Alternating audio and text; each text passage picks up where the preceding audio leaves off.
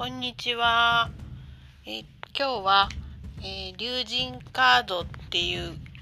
えーオラクルカードがあるんですけど、それについておしゃべりしてみたいと思います。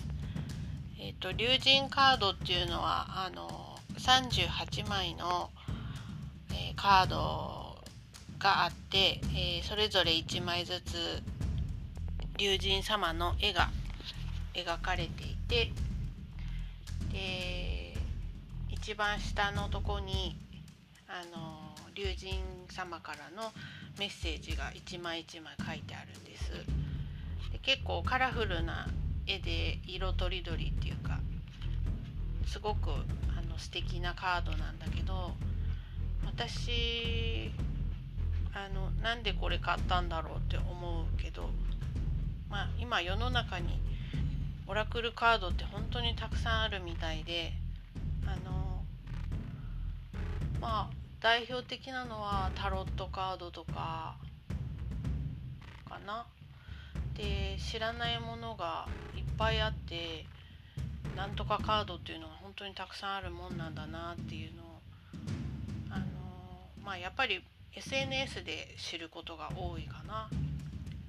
心屋の周辺の方々のブログで本当にたくさんのオラクルカードを見かけるあの神様日本の神様みたいなのもあったりあとなんだろうタロット以外は何だろう。なんか天使カードとかねいろんな、えーカードがあってあと私のプロマスの先輩では自分で作っちゃった人もいてね。なんかすごいなって思うんだけどあのオニャクルカードって言ってあの猫が書いてあるんだけどオニャクルカードって可愛いですよね。名前がね。でそれをカウンセリングとちょっとこう掛け合わせたメニューなんか出してる方もいて面白いなって思っていて。で私は干支が辰なんですね。辰年であのすごくあの好きだったっていうか辰年で嬉しいみたいな感じでしたね。でだから多分竜っていう存在は何て言うんだろう。好きだったし身近に感じていた部分もあったかな。ででもあの今竜が見える人とかもいるけど私はそういう見えるってことは全然なくてあのオーラとか霊とかなんかこう目に見えない存在が見える人たちっていうのはいっぱいいるけど私は全然全然そういうのは見えない見えないんですね。残念ながら。で竜神カードっていうのがあるのを知ったのも何年前ぐらいだろう。多分数年前3年前とか。何で知ったのかももう忘れちゃったけどやっぱりその竜神竜が見えるとか竜神様とかいう話は心屋のことを知ってから、えーネットを通じて知っててで空のね雲が竜のようにとか鳳凰のようとかそういうのもここ数年の私にとってはここ数年の知識で。で私もあの具合が悪くなってから、立ち直るまでよく散歩をして歩きながら空を眺めたり写真撮ったりっていうのが好きで、えーよくしてたんだけどそういう時にあの雲の感じが竜っぽいなとかね探すようになったりとか。であとはこの竜神カードを買ってから、まあ、神様というか竜神様がいてくれるんじゃないかみたいな、えー考えをするようにはなってきましたかね。やっぱり日本人ってあの特別な宗教は持たなくても神様の存在は多分身近に思ってる人が多いだろうから、ね、日常的に神社に参拝したり、まあ、初詣行くのもそうだしお守りを買ったり、えー、何かっていうと神社に行くしね。あの初も初ん？えっ、ー、となんだっけ？あ七五三七五三とか。であと何かあの祈祷祈祷しに行ったりとかね。あのぱ神社に行くよね。で神様にお願いしたり。あと各地結構大きい有名な神社とかも。観光客でいっぱいだったりするし。八百万の神様というぐらい。やっぱ何かにつけ神様っていう存在は。意外と無宗教とはいえ生活に、えー、な馴染んでいるというかはい、生活に根ざしているような感じがするよね。でやっぱ人のよりどころみたいな部分もあるだろうしあなんか喋ってて思ったけど私は無宗教だし あのそんなしょっちゅう、えー、神様の存在を思い浮かべたりするわけでもなく今日は、えー、龍神様のことを喋っているのでなんかそれらしく喋っています。で龍神カードっていうのを買ってから、えー、すごくあの前向きなことが書いてあるのであのすごくネガティブな私にとってはとてもありがたい言葉がいっぱい書いてあるのであのそれでしかも不安障害なもんで不安になりやすいのでその不安を、あの打ち消してくれるような言葉がいっぱい書いてあって、えー、結構救われてきていますかね。で龍神様龍神様って言ってもあのこの龍神カードっていうものは龍神様からのサポートをもらえる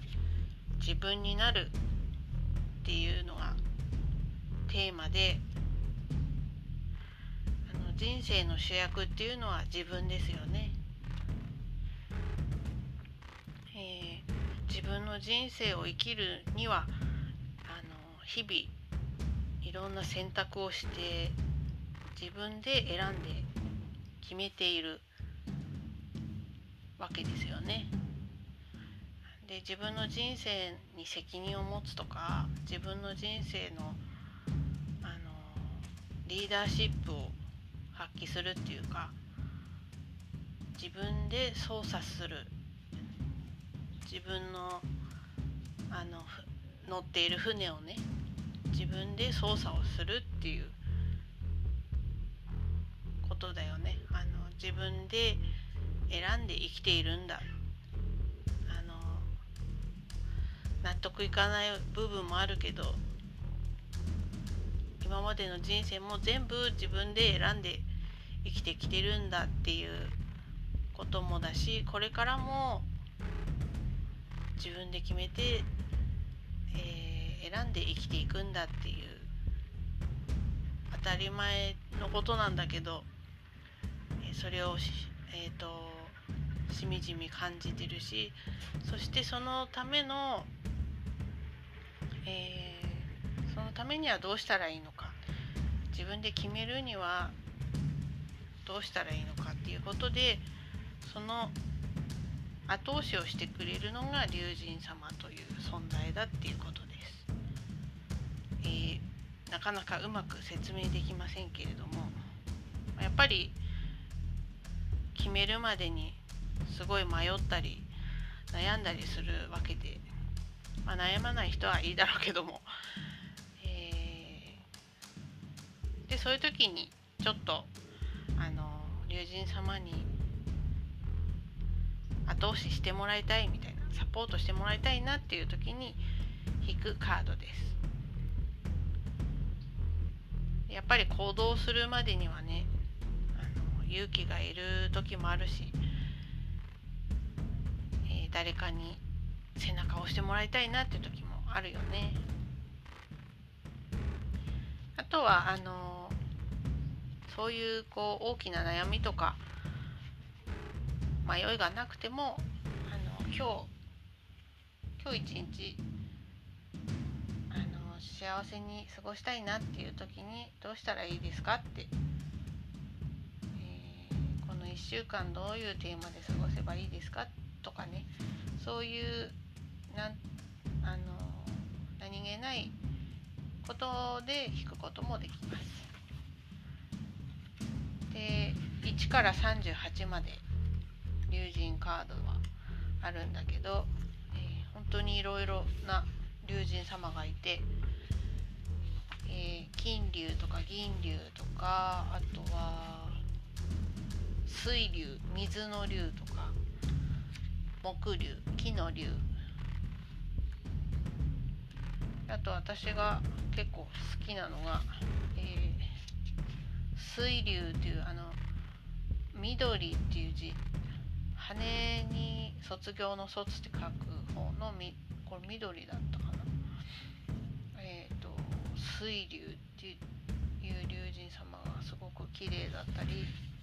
虹龍あ虹の龍と書いて光龍様ですね。かあとはねすごく素敵なのが花竜花の竜と書いて花竜花竜というこのね龍神様がピンクでねすごく可愛いんですね。であとはえー、っと何が好きかな。一番最後の38番の九頭竜様はなんかすごくこうなんだろうね。一番最後なだけあってとてもあの九頭竜って9個の頭の龍って書く九頭龍神社とかありますよね箱根にね。それがすごくあのインパクトがあるカードだしなんていうのかすごくあのありがたい感じがしちゃうでそれぞれにあのメッセージがあってあのこういうこういう意味を持つ龍神様ですっていうのがあるんですね。だからああとなんか雲の龍って書いて雲龍様も私はよくその空を見上げて写真を撮るのが好きだったので雲龍様もなんかとても、えー、身近に感じますね。例えばだからこの雲龍様で言えばメッセージはあなたは見守られているっていうメッセージなのでなんかね身近にあるすぐそこにある空の雲雲そのものていつも見ているよっていうメッセージですね。いつも見てるから大丈夫だよってもう背中を押してくれる龍神様ということで、えー、一心不乱に突き進むよりもあのもっと周りの景色見てゆっくり歩く方が楽しいよっていうことを気づかせてくれる龍神様一人だ一人だって思っちゃってあの私私は一人ぼっちだって思っちゃってでもあなたを見守る存在は必ずいるよって言っているカードですね。なんかまさに私が私がなんか雲を見ながら思っていたことと同じことがこのカードは教えてくれてるわけですね。だからあの見守ってくれる存在は必ずいるから安心して進んでいいよっていう感じですね。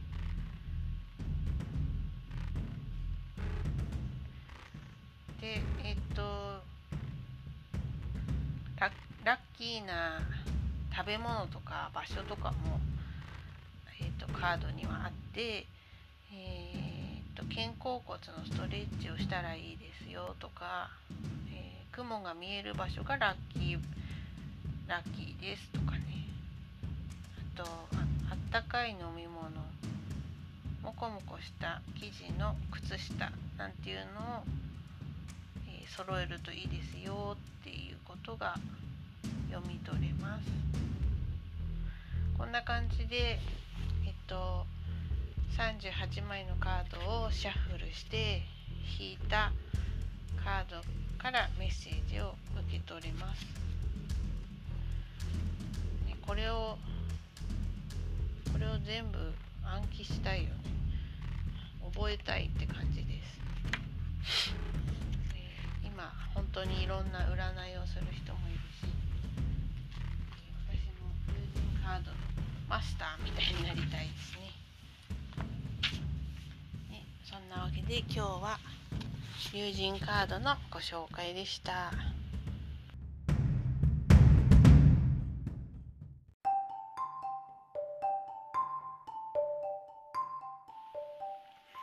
え今の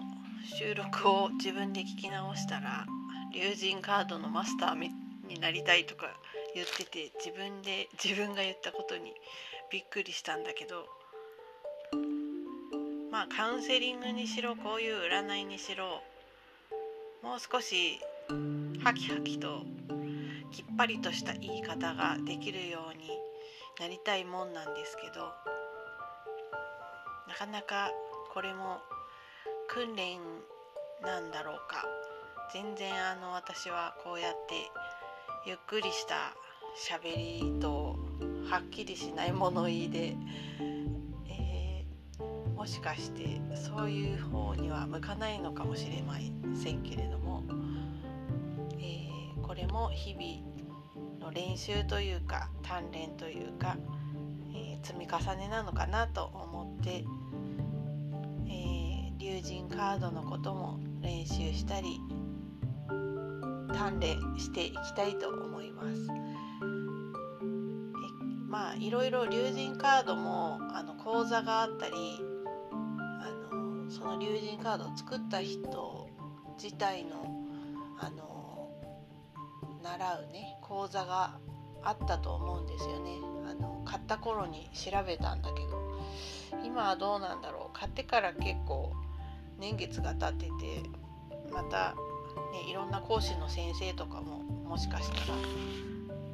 もういるのかもしれませんね。まあ、とにかく占いとかこういうカードリーディングっていうのは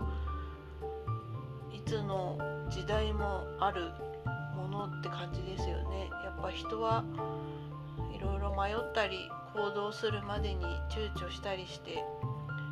何かに頼るっていうことがもう本当にいつの時もあるのかもしれませんね。でやっぱり必要とされてきてどの国でも、ね、海外でタロットなんて多分海外のものだろうし日本にも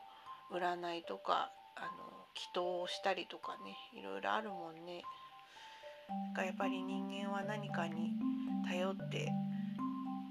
えー、決断をする時も何かにあの聞いてみたり背中を押してもらったりしたくなるそういうところを頼りたくなる生き物なのかもしれませんね。私は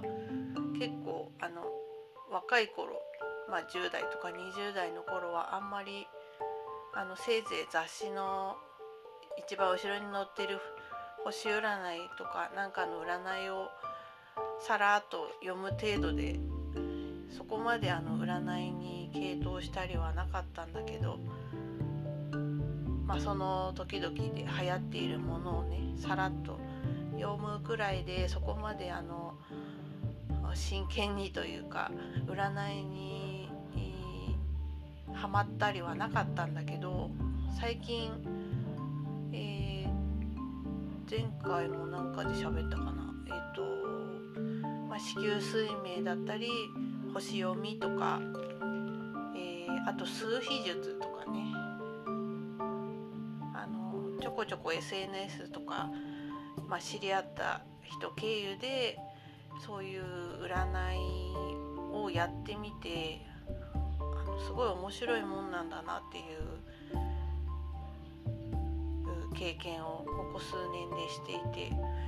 やっぱり生きる上でのなんかなんだろうね道しるべというかそういうものに頼りたくなる時もあるよねっていうことが続いててそしてその内容もすごく面白くて自分の中にもいろんな面があるとかそういうのも占いで出てきたりするとすごく面白いな興味深いなっていうふうに、え思っています。それからそういう性質で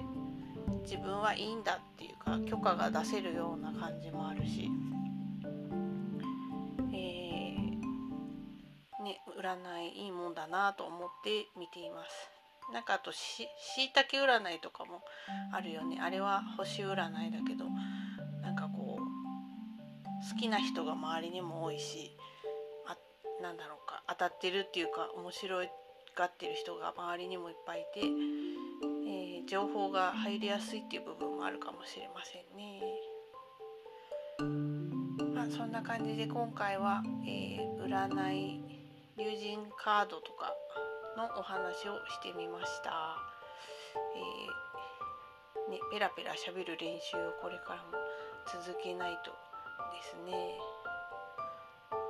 占いできるようになってるでしょうか。数ヶ月後が楽しみです。それでは聞いてくれてありがとうございました。またね